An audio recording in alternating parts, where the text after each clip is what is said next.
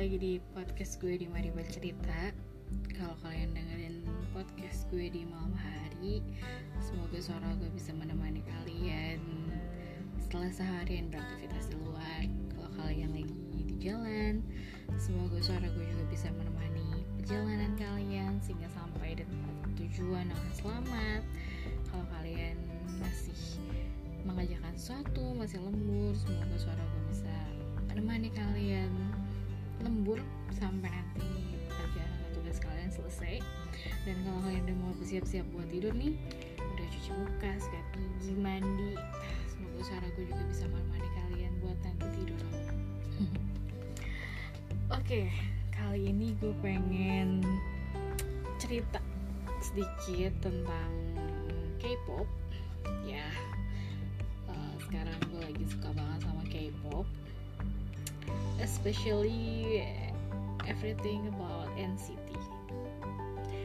Pernah gak sih kepikiran di hidup lo bakalan jadi fan girl di usia yang lebih dari 1/4 abad gitu? Kayaknya lucu juga gitu, karena dari gue SMP tuh, pas gue SMP nih ya, itu K-pop tuh lagi happeningnya karena lagi mulai masuk tuh intervensi dari Korea gitu, yang dari drama Korea, boy band, terus culture-nya segala macam tuh baru mulai masuk nih. Jadi teman-teman gue waktu itu tentang sama Korea gitu. Sebenarnya gue udah tahu Korea tuh dari SMP, jadi awal gue senang dengan dunia K-pop itu dari gue dramanya dulu. Waktu itu gue nonton Princess Hours ya. Terus nambah ke Boys Before Flowers. Itu happening banget waktu gue SMP, sampai gue beli CD bajakannya. Terus baru tuh SMA itu baru kenal sama boyband Korea kayak Suju, Big Bang, M Black gitu. Terus apa lagi ya, B1A4, sorry kalau salah, 2PM tuh lagi happening waktu SMA. Dan balik lagi waktu itu tuh waktu SMA tuh bisa aja, bener-bener biasa aja soal K-pop. Mungkin dulu gue senang sama Suju karena itu lagi gempar-gemparnya banget, lagi boomingnya deh Suju tuh di Indonesia parah. Dan gue juga tahu dari teman gue, karena teman gue adalah big fansnya Suju, dia sampai tulis albumnya. Lu bayangin deh, dulu waktu zaman gue SMA beli album K-pop tuh kayaknya itu barang mahal banget, dan kayaknya udah orang tajir banget deh gitu. Dan gue juga inget waktu SMA itu tuh fansnya Justin Bieber sama fansnya K-pop tuh lagi hangat-hangatnya gitu ya. Nah, dulu gue juga suka sama Suju, especially ke Siwon, karena Siwon tuh waktu dulu ganteng banget, sampai sekarang juga masih ganteng sih. Tapi dulu parah, gue juga dulu kayak ngerasa parah sih, itu gantengnya nggak manusiawi gitu ya. Tapi baik lagi nggak sampai kayak, kalau misalnya dibandingin ya, nggak kayak yang sekarang gue rasain gitu. Terus mungkin karena dulu waktu SMA gue pertama nggak punya duit ya, mau nge-fangirling juga ya terhimpit dana. Karena barang-barang K-pop tuh mahal-mahal guys. Sekarang aja gue ngerasa itu mahal, apalagi waktu gue SMA dulu gitu ya. Jadi paling beli bajakannya. Terus dulu juga nggak sempet deh, kayak nggak ada waktu buat K-pop tuh, kayak full time buat K-pop tuh nggak ada waktu, karena SMA tuh kan ya mau sekolah, terus gue ada kegiatan ekstrakurikuler juga sampai malam, terus PR dan segala macem gitu. Jadi kayak waktunya tuh banyak tercita di dunia nyata, jadi kayak buat melakukan hal-hal kayak gitu tuh nggak ada waktu.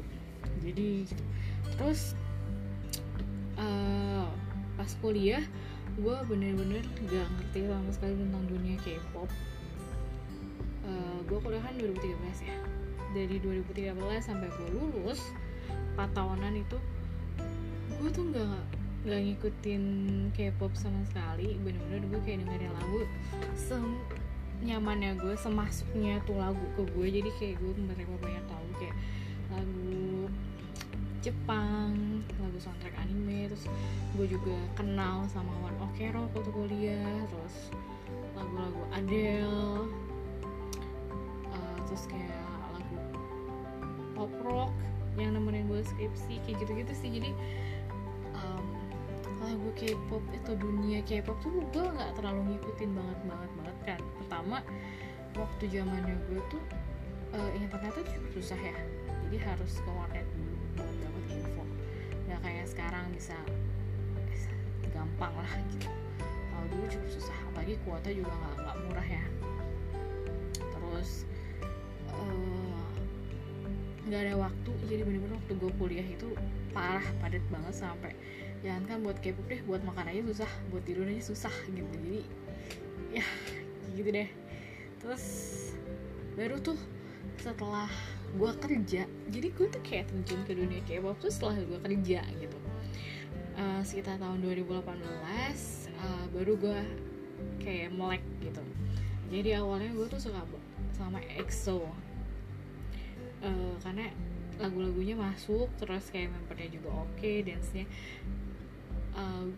Gue termasuk orang yang gak cuma ngeliat visual doang, karena kayak kalau ngeliat visual doang tuh semua boyband Korea tuh ganteng-ganteng gitu kan.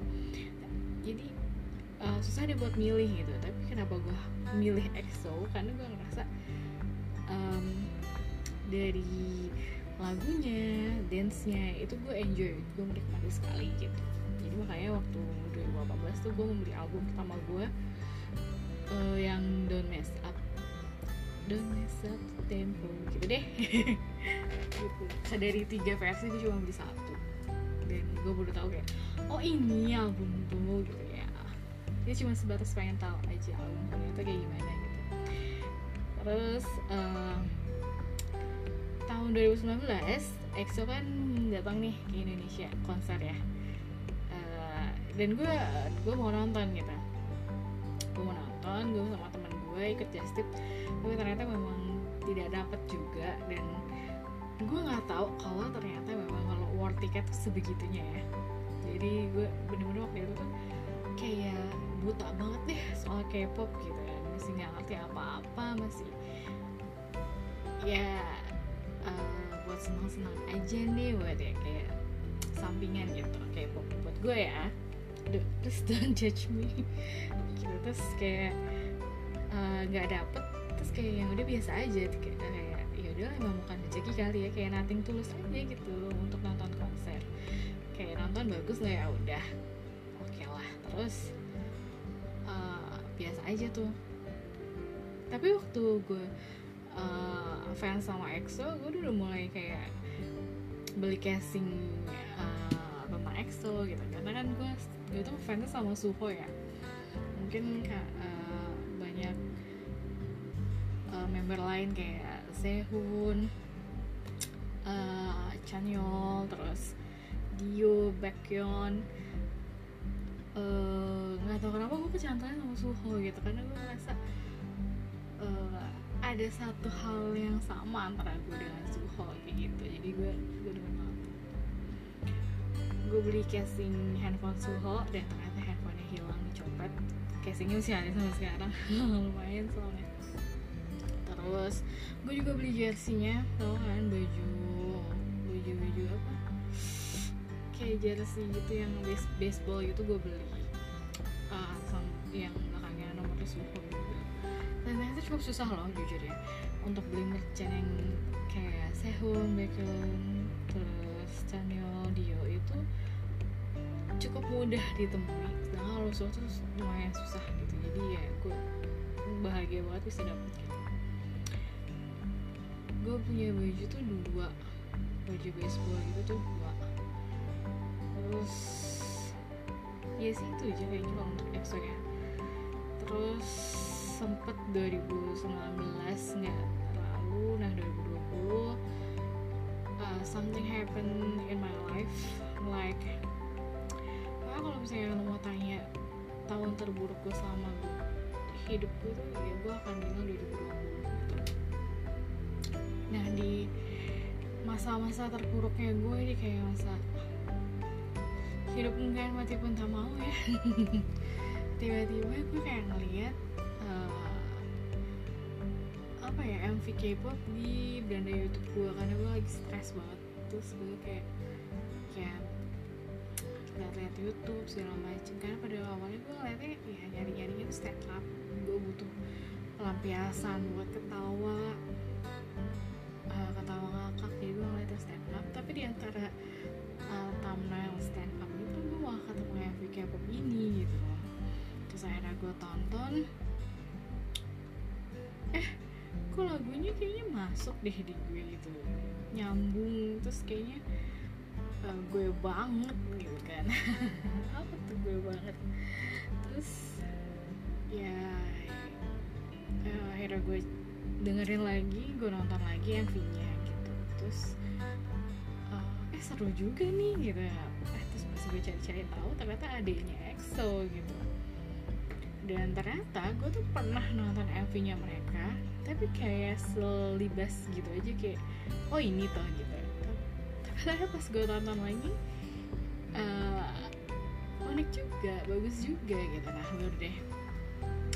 Dan lucunya ternyata gue juga tahu salah satu member NCT kayak Taeyong, karena kan si Taeyong ini kan ikut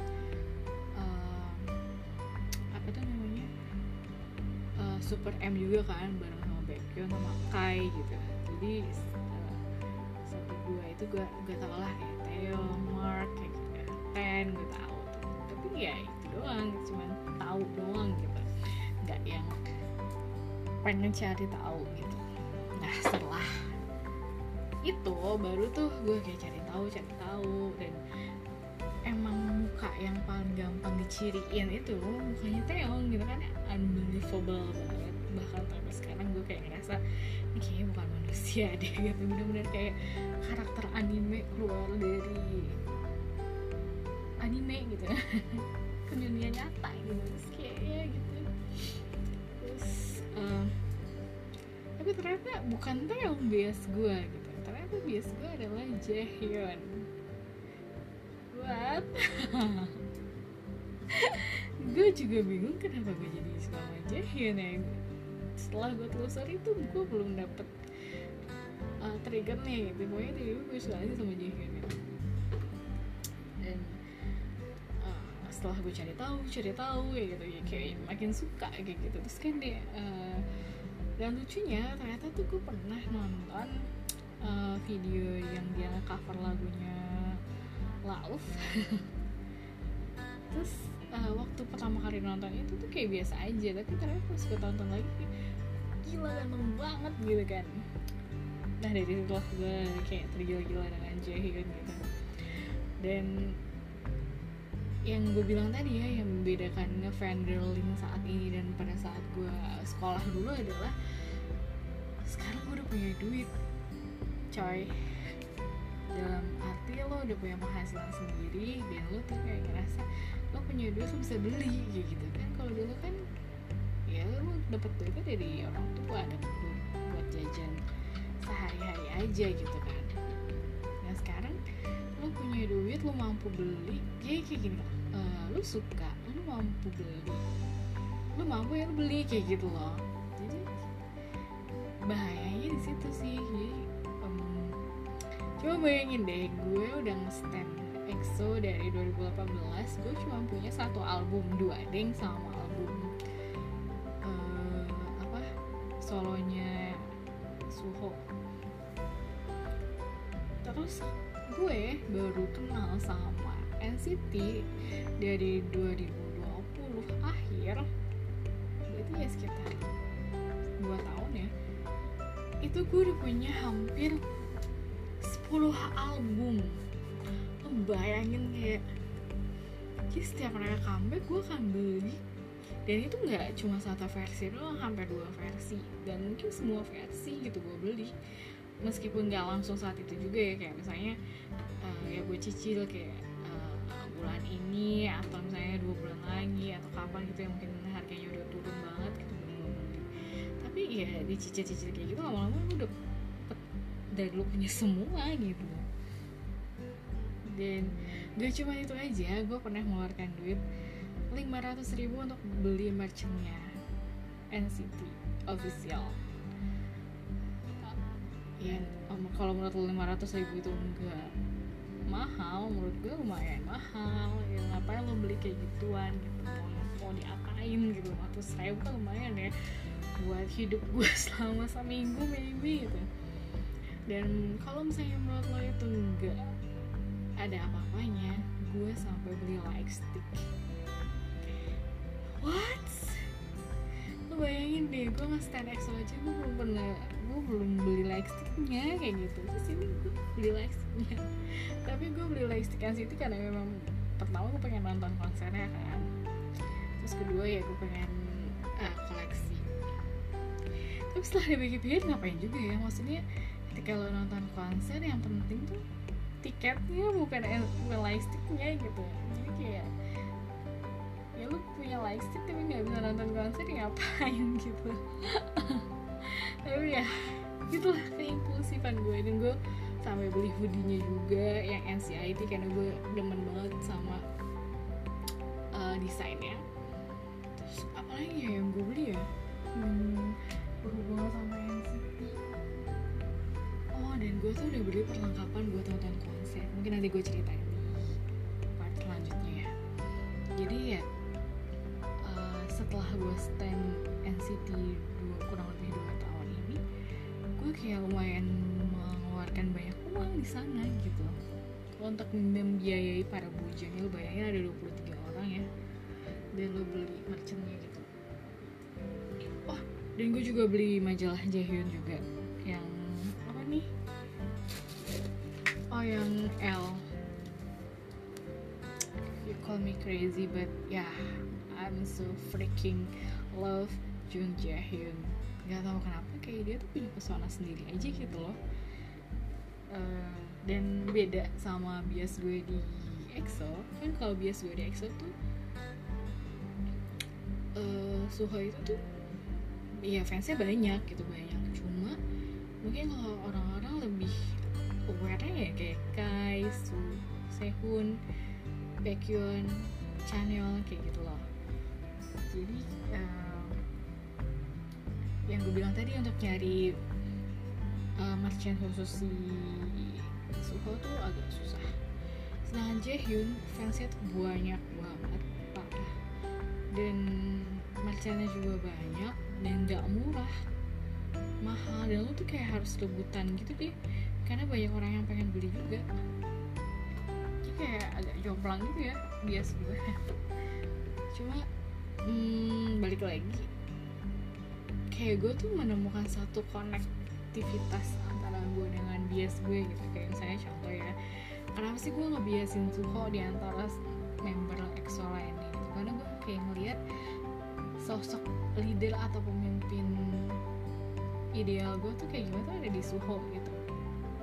Kayak bagaimana dia nge-treat membernya, bagaimana dia nge-handle situasi, bagaimana sabarnya dia gitu. Gue banyak belajar dari situ, bagaimana dia juga kerja keras gitu ya. Gak mudah lah jadi satu pemimpin di grup boyband yang begitu besar itu gak mudah. Jadi gue belajar dari situ. Belajarnya dari mana sih ya, ngeliat interaksinya, ngeliat gimana dia bicara di depan publik, bagaimana cara dia membawa diri, bagaimana dia kelihatan di kamera. Meskipun gue nggak tahu nih dia tuh di belakang kameranya kayak gimana ya, tapi gue ngerasa ketika dia di depan kamera tuh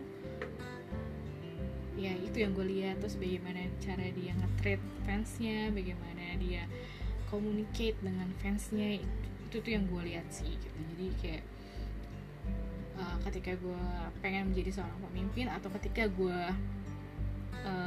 bertindak sebagai pemimpin, role model gue adalah dia. Berat banget ya kayaknya. Nah, kenapa gue ngebiasin Jaehyun? Nah itu ya, sama sekarang tuh gue masih mencari-cari itu. Kenapa ya? kalau dilihat dari ganteng kayaknya ya itu mah emang nggak bisa digugat ya, dan mungkin juga orang-orang ngeliatnya emang itu yang pertama gitu. Tapi selain kegantengannya itu, dia tuh ada sisi lain yang bisa gue dapetin gitu. Yang pertama, dia tuh jago berkomunikasi ya, kayak dia bisa bahasa Inggris, dia bisa bahasa Korea gitu. Terus dia memang dia orang kaya ternyata ya, anak tunggal kaya raya gitu, jadi ya, salah juga itu alasan tadi. Jadi bagaimana dia komunikasi dengan fansnya gitu, bagaimana cara dia membawa dirinya, kayak ketika gue kerja gue akan melakukan hal ini, tapi ketika gue lagi santai atau lagi ketemu sama teman-teman gue atau misalnya lagi liburan ya gue memposisikan diri gue sebagai orang yang pengen liburan kayak gitu. Baik-baik sih bagaimana cara profesionalismenya gue juga belajar sama idol Korea gitu, itu yang gue terapkan ke dunia kerja dan sehari-harinya gue ya. Terus kayak ini sih yang gak make sense ya, lo bahagia ketika ngelihat bias lo bahagia, suka itu gak make sense banget, kayak apa sih gitu. Tapi beneran deh, gue tuh kayak ngerasa senang aja. Misalnya gue lagi suntuk nih, gue lagi suntuk, kerjaan gue lagi banyak, gue lagi bad mood dan segala macem, terus gue tiba-tiba buka Instagram, buka TikTok gitu, terus gue ngelihat bias gue gitu, terus dia lagi ketawa, lagi happy gitu, terus tiba-tiba itu kayak nular, gue juga jadi ikutan happy gitu. Kayak sebenarnya gue juga nggak paham bisa kayak gitu, tapi kayak the meaning of gue happy nggak apa happy gitu. Jadi ya itu kalau misalnya gue cerita ke teman gue yang non K-pop, mungkin dia juga kayak nggak habis pikir kali ya sama apa yang gue ucapin barusan. Tapi ya itu. Terus gue juga melihat dari kerja kerasnya mereka, kayak capek loh jadi idol, nggak cuma bias gue doang ya, tapi semua idol itu capek loh. Mereka mengorbankan semuanya gitu, kayak waktu luang mereka, masa muda mereka, waktu mereka dengan orang tua, dengan keluarga mereka tuh mengorbankan itu semua cuma jadi idol gitu. Terus mereka juga harus ya itu, gue belajar profesional, kayak orang tuh nggak mau tahu lo tuh di belakang kayak gimana, mereka tuh cuma pengen lihat lo tuh nyanyi, ngeliat lo nari di layar kaca, ngeliat lo tuh cantik, ganteng, ya udah mereka cuma pengen lihat itu, ya itu yang lo tampilin gitu. Mereka nggak mau tahu deh misalnya lo lagi sakit perut kayak, lo lagi diare kayak, lo lagi ada masalah kayak sama orang tua lo, mereka nggak peduli gitu. Jadi ya setelah gue tahu K-pop, jadi gue tahu seram-seramnya K-pop kayak gimana ya, kayak gitu. Terus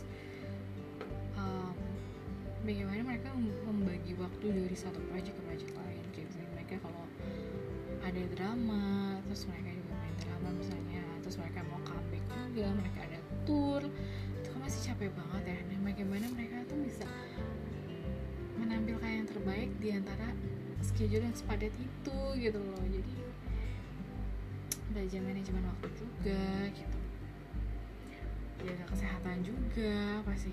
Terus percaya nggak percaya, gara-gara gue nggak biasa Jaehyun, gue tuh jadi motivasi pengen kurus gitu, karena ya gue pengen setidaknya worth it gitu loh bersanding sama dia gitu. Gue pengen sehat, gue pengen toh idola gue aja tuh hidup sehat gitu loh, masa lo nggak hidup sehat sih gitu. Sampai memotivasi gue sampai segitunya gitu. Kayak ya baik lagi ya kalau misalnya gue cerita ke orang yang non K-popers, mereka juga nggak akan ngerti gitu, tapi itu yang gue rasain. Terus ya makanya karena saking senangnya gue dan gue tahu perjuangannya mereka, jadi gue beli albumnya ya buat mengapresiasi mereka. Bohong deh, nggak, gue pengen koleksi PC-nya doang gitu. Ya tapi dari semua cerita gue di awal, gue tuh kayak menemukan satu pelarian yang tepat gitu dari semua masalah gue. Kayak jujur ya, dunia tuh anjing banget, dunia tuh sucks banget, kehidupan orang dewasa tuh capek, melelahkan parah gitu. Dan lo tuh butuh satu hal yang bisa memotivasi lo, yang bisa jadi pelarian lo ketika lo tuh udah capek dengan itu semua gitu loh. Mungkin ada beberapa orang pelariannya ya nge-club ya, apa misalnya olahraga, apa misalnya apapun itulah gitu. Ya ini salah satu pelarian gue gitu, supaya gue bisa tetap waras gitu loh. Lo bayangin deh, lo capek kerja, lo stres kerja, lo capek dengan kehidupan lo, lo capek dengan apa ya, ya capek lo intinya ya, lo menjalani hari ini masih lo capek gitu. Lo tuh butuh satu hal yang bisa gak lo bikin capek gitu. Itu yang gue temuin di K-pop, yang apa ya, yang gue rasa meskipun Jaehyun gak tahu gue hidup apa enggak, meskipun Suho gak tahu gue kerja kayak ngapain, tapi setidaknya mereka gak akan ngejudge kehidupan gue gitu loh. Mereka gak akan ngomentarin kehidupan gue gitu, karena kayaknya relate aja gitu. Makanya ketika lo misalnya jadi fangirl, terus lo ngerasa tidak menemukan kedamaian atau tidak menemukan kebahagiaan, mungkin ini bukan tempat lo gitu loh. Jadi kayak apa ya, kalau bisa dibilang ya untuk saat ini kayak gue udah pelarian terbaik gue dari semua yang gue dapatkan sehari-hari. Jadi ya, dan gue yakin semua tuh ada masanya, pasti gue juga akan kayak okay, ini this is it gitu lah. Lo harus move on, Vien, lo harus selesai dengan semua K-pop stuff ini gitu. Masih ada, dan kapan ya nggak tahu ya, karena gue masih seneng banget sama yang kayak gini gitu. Tapi baik lagi gitu, karena emang punya lo mampu, kalau lo nggak mampu ya jangan dipaksa gitu, jangan sampai kayak ngutang lah gitu apa gitu. Enggak guys, jadi lo bisa menikmati itu semua tanpa harus menyiksa diri lo sendiri.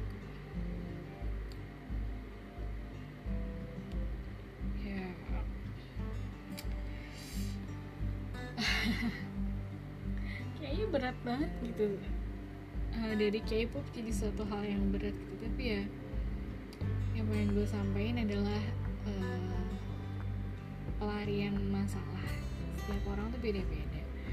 Mungkin untuk gue pelarian masalah gue adalah ke K-pop, dan gue akuin sekarang tuh gue lagi edik-ediknya tentang K-pop gitu. Sampai konser pun gue kayak okay, gue harus nonton, gue gak mau tahu, gue harus nonton. Ya doain ya guys, gue bisa beneran ketemu Jaehyun di Jakarta gitu. Soalnya gue gak tahu nih gue cerita ya.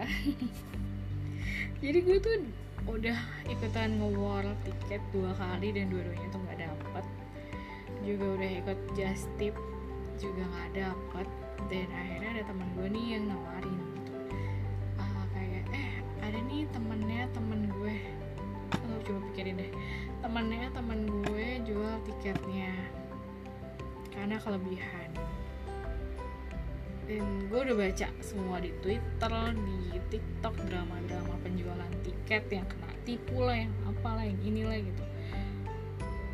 Dan gue bener-bener sangat-sangat aware tentang itu gitu. Makanya agak takut juga, tapi karena kata teman gue, karena ini adalah temennya, temen dia, jadi I try to believe. So please don't scam me. Meskipun gue udah bisa menghasilkan duit sendiri, tapi ya nominal segitu tuh nggak murah ya say gitu. By the way, gue dapet harga tiketnya lumayan sih, nggak se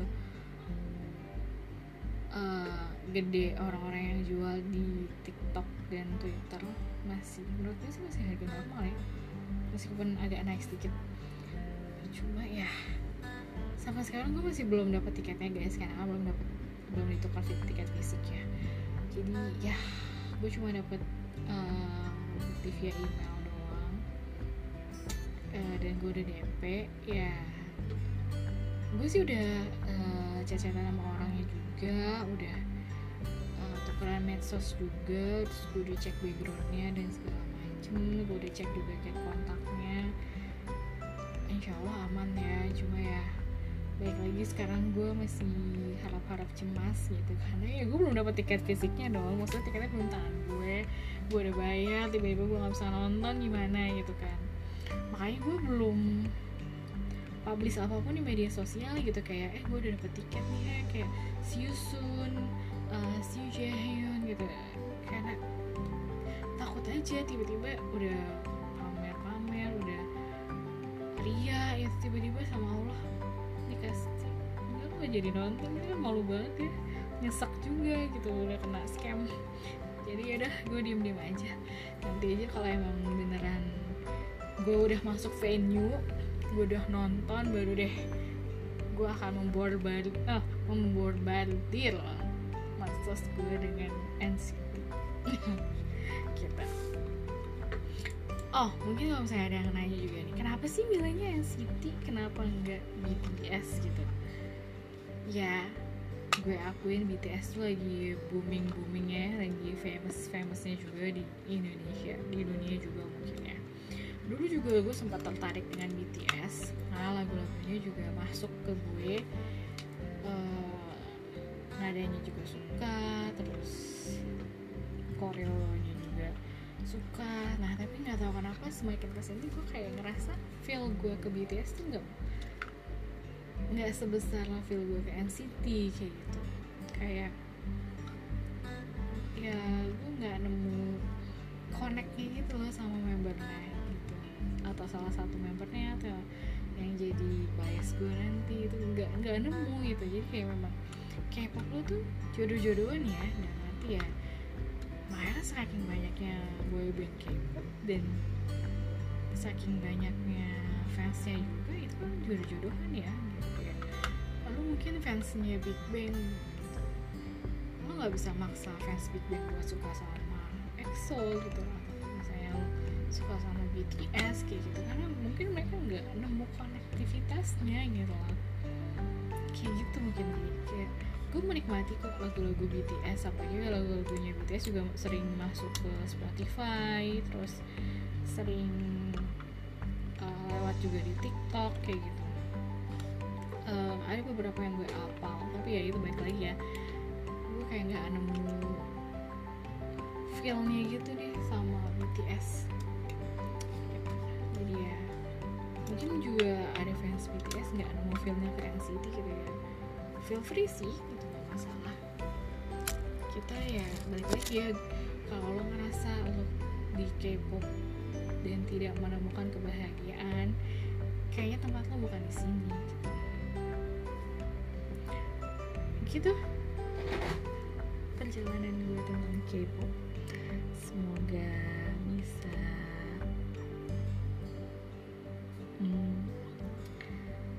apa ya, bukan mengilhami ya, tapi ya makasih banget ya udah mau dengerin sampai 30 menit ini ngebahas K-pop doang ya. Ya gitu aja deh. Semoga kalian bisa sampai rumah dengan selamat, semoga kalian pekerjaan kalian juga selesai, jangan kerjaan sampai malam, kalian juga butuh istirahat. Terus ya selamat istirahat, sampai jumpa besok. Bye-bye. Thank you.